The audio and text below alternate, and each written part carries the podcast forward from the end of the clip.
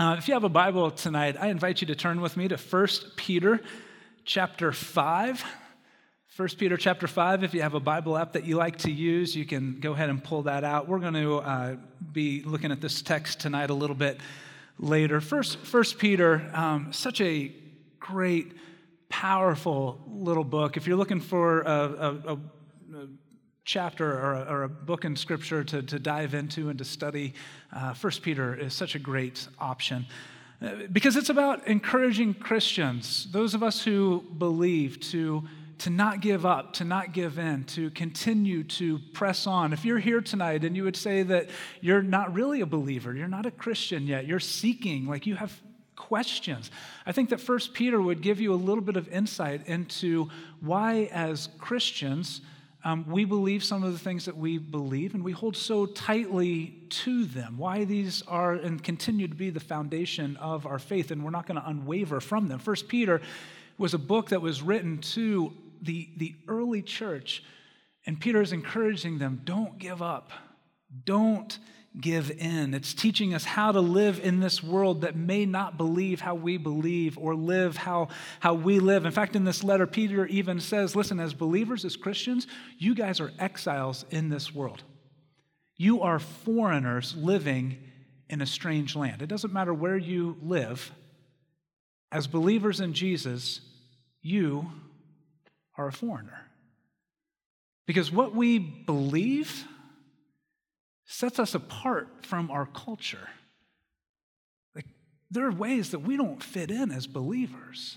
In fact, if you stop and think about it, I, we, were, we were driving home last night after visiting some family over spring break, and we were listening to a, uh, a, kid's Christian CD, and it tells some Bible stories, and then it follows up with some songs that relate to the Bible stories. And as, we were, as I was listening to some of those, those stories and then hearing some of those songs, I'm like, man, we really believe some weird things happened. not, not the least of which is that a man who was dead rose back to life.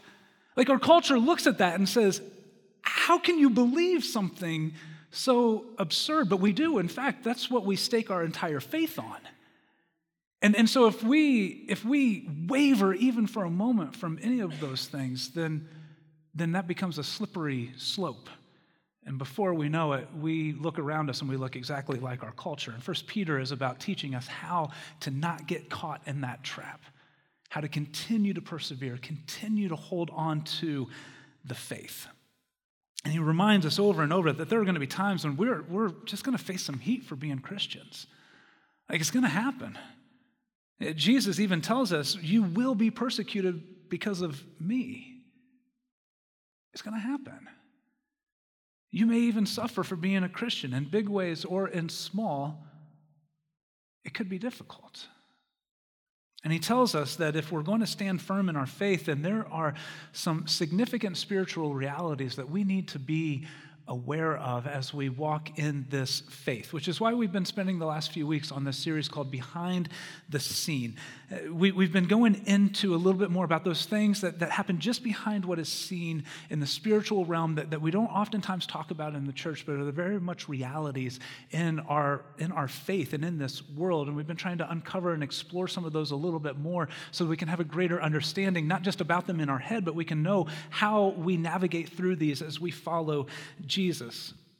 And so the truth is is that there is more going on in this world than what our eyes can, can see. There is a spiritual realm in this world that if we're not in tune with it, then it's going to be hard for us to persevere. It's going to be hard for us to stay on, on our feet. And so Peter, as he's addressing these early Christians who are being persecuted for their faith, he reminds them and he reminds us who our real enemy is. We took a, a, closer look last week at Satan and who he is, where he came from, and what his desire is for, for our lives. If you missed last week, I encourage you go online, socc.org, listen to the sermon. John Robertson, um, our West Campus pastor, he did an amazing job breaking that down.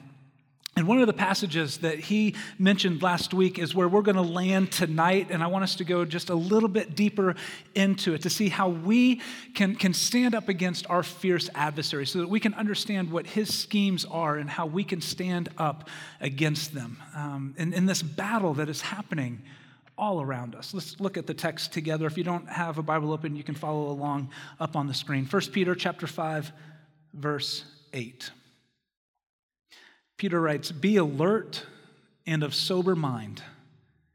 Your enemy, the devil, prowls around like a roaring lion looking for someone to devour." Peter says, "Be alert and of sober mind. Other translations say, be watchful. And the reason he says these things is because our enemy, the devil, is looking for someone to devour. And so Peter gives us this warning. He says that as Christians, we have a very real predator in this world, and it's the devil. Which sounds really superstitious, doesn't it? it sounds so medieval.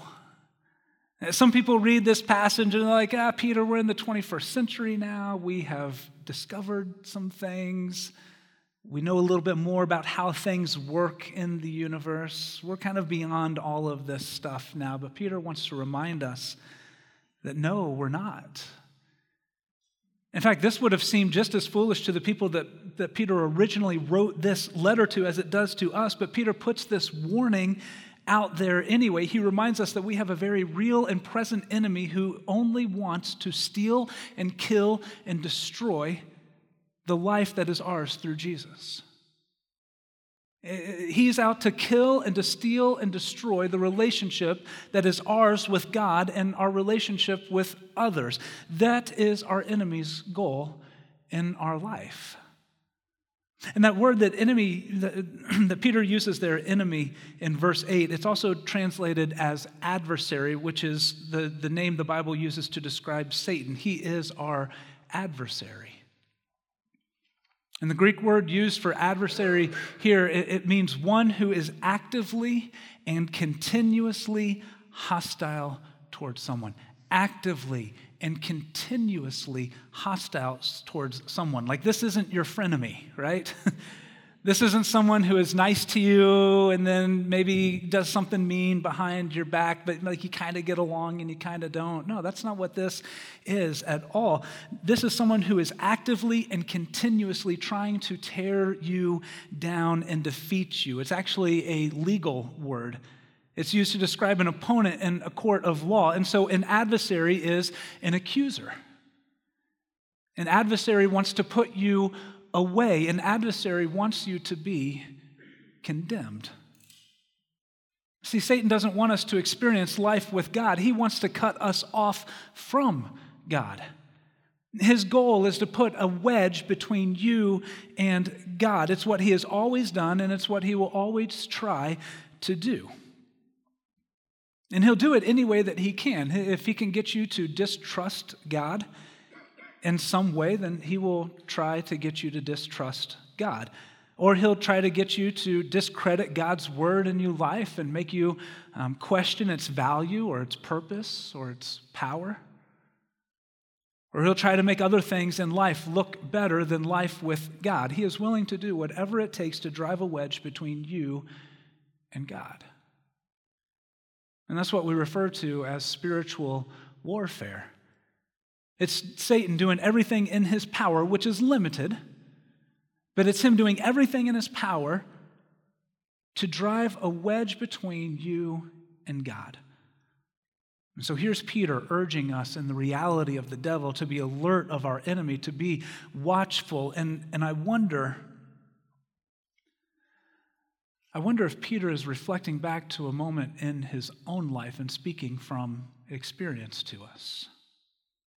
I wonder if his mind drifts back to the night before the crucifixion when, when Peter is at the Last Supper and Jesus says to him, Peter, Satan has asked to sift you like wheat. He wants to, he wants to see if he can turn you away from me. And, and Peter is like, No way, Jesus. Like, that's never going to happen. Not at all. I, I, am willing to die for you. And yet, just a few hours later, after Jesus has been arrested, three different people approach Peter and accuse him of being one of Jesus' disciples. And every single time, Peter denies even knowing him. And there was the wedge. The devil turned up the heat And Peter, all of a sudden, it feels a little bit risky to be associated with Jesus. And so Peter denies even knowing him. And there's a wedge in the relationship. And so, years later, when Peter writes these words, he's, he is speaking from firsthand experience about how our adversary works. Like he knows that the devil is real. He knows that the devil wants to devour us. He knows that the devil wants to make us ineffective for God's kingdom and distract us with things that really don't matter. He knows this. We know this. So the question is how does the devil do this? How does he work? How does he try to drive this wedge between you and God? Well, I think in our culture, he does it in very subtle ways. And, and he's always been crafty, even from the very beginning, and that's still true today. I think the, the devil works very subtly. He doesn't come to us with uh, red horns and, and, a pitchfork. That would be a little bit too obvious. Uh, so he's working very subtly. He's on the prowl. He, it's actually to his advantage if we don't believe him or if we don't overtly see him.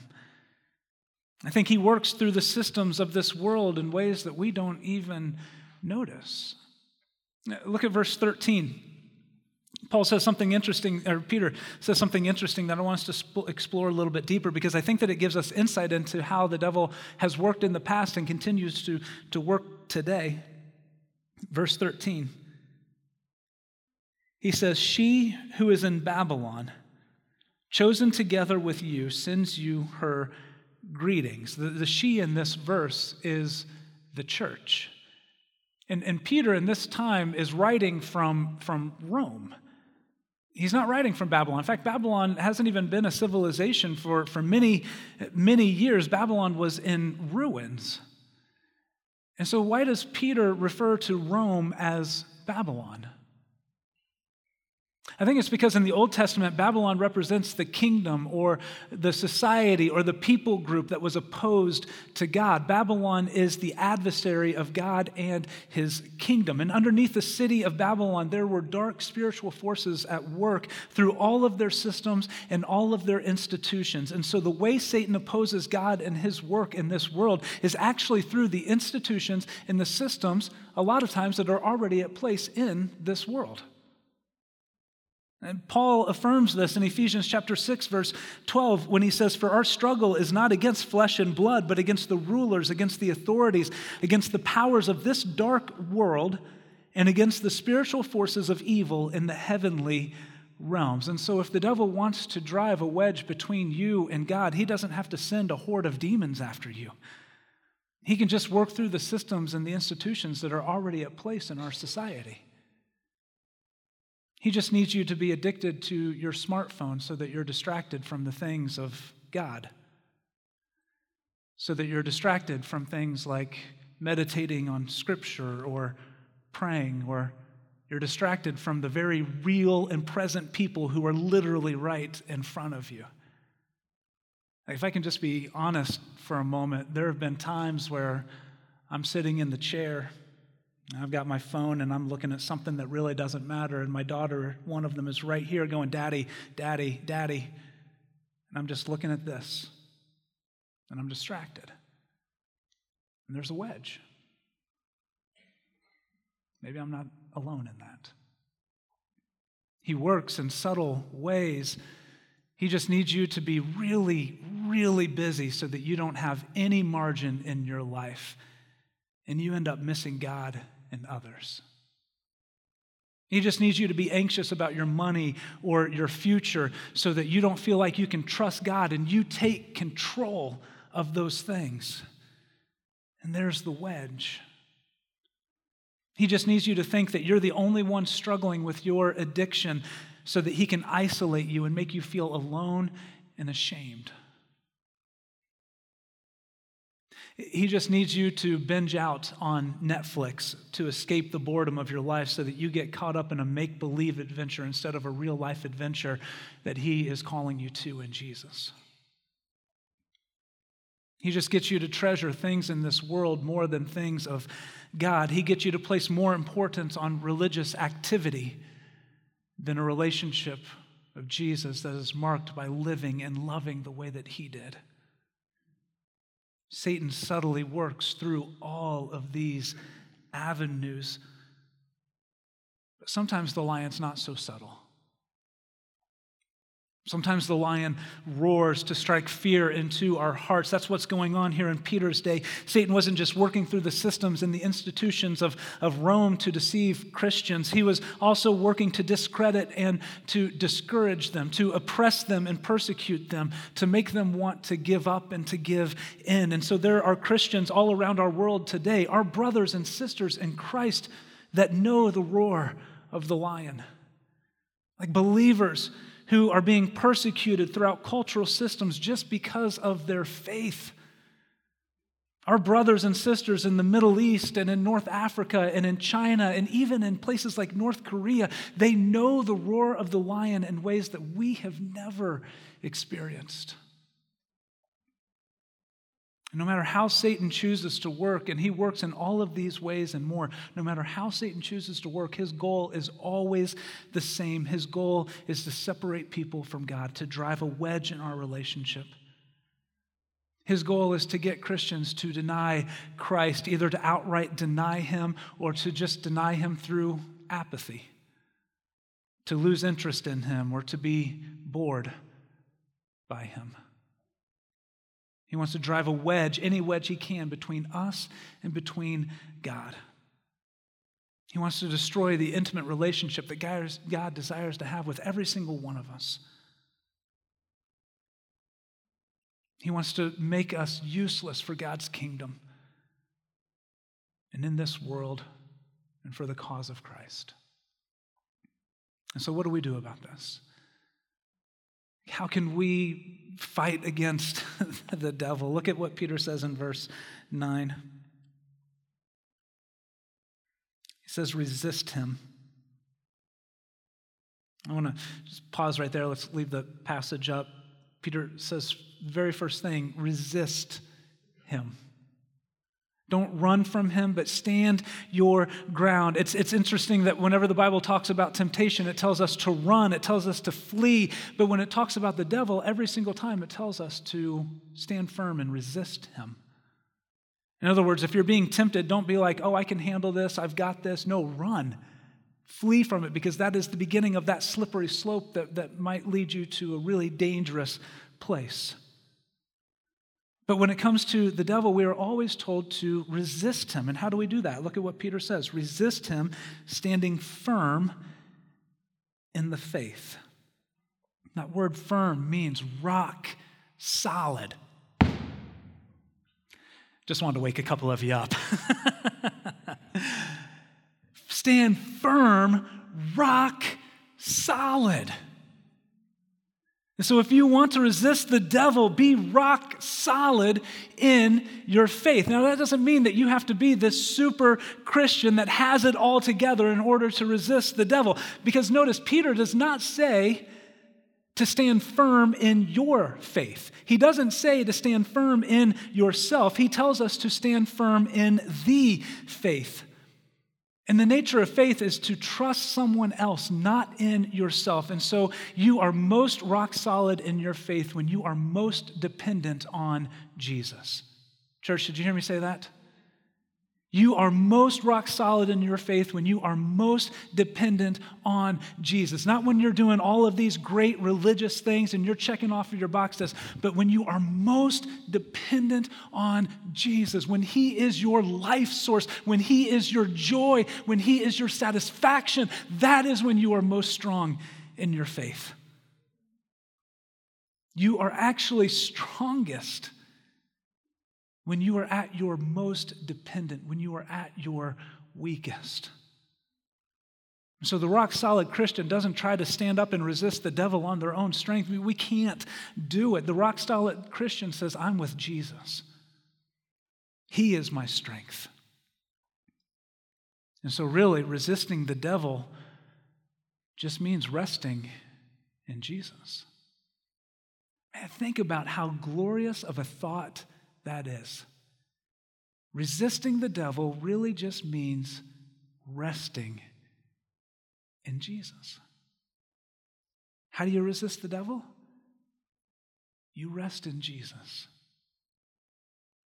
Peter wants us to know that we have a ferocious enemy that is prowling around behind what is seen, looking for someone to devour. He wants nothing more than to drive a wedge in your relationship between you and God. And our greatest weapon against our greatest enemy is to simply find rest in Jesus.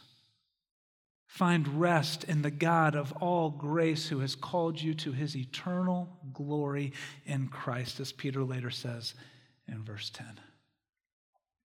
Rest in Jesus. Yes, we have a great adversary, but Peter tells us that we have an even stronger advocate through Christ.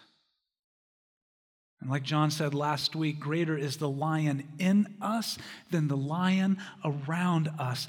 The truth is, the devil is a lion, but he is a lion on a leash. He is not all powerful, he is not victorious, but Jesus is. Jesus is all powerful. Jesus is victorious over sin and death. And when we rest in him, we find our ultimate satisfaction and joy and comfort and peace in him. When our hearts truly rest in Jesus, that is when we are able to resist the devil, and that is when he will flee. And so, when it comes to fighting the spiritual battle happening all around us, our greatest weapon as believers is to simply rest in Jesus, to stand firm in the grace of our God. Stand firm in what God has done for you, not in what you have done for God. Stand firm in God's ability to save and to satisfy you, not in your own ability. Stand firm in the work of Jesus, not in your own good deeds. Stand firm in God's amazing grace and find rest in Jesus, the same Jesus who He Himself will restore you and will make you strong and firm and steadfast to the end. Let's pray. God, thank you so much that, that when you called us, and you told us that we were going to be in the middle of a battle, you gave us everything that we needed in Christ. And because of that, we can rest in Him. We, we don't have to have it all together. We don't have to have anything more than, than Jesus and to find our ultimate satisfaction and joy and life in Him. And Lord, you know more than anyone else the ways that Satan wants to drive a wedge in our relationship. He wants to make us question you, distrust you. He makes us want to distrust and discredit your word, even each other. And through all of that, he drives a wedge in our relationship. But Lord, I pray that, that as we enter into this spiritual battle, this spiritual realm that is all around us, as we engage in this, that we will know that we have nothing more than we can do than just to rest on the promises of grace, to rest in those things that are already ours, to know that there are battles that we may lose, but, but Jesus has already won the war. And we can rest in him. Give us that tonight as we leave. And Lord, I pray for the person that's in here tonight that uh, maybe is seeking, maybe wants to believe that all of this is real, maybe wants to believe that there is a love that can be theirs through Christ. I pray that tonight you will bind Satan from want to whisper to them that, ah, this can't be true. To know that, no, it is true even for them too. I pray this in Jesus' name. Amen.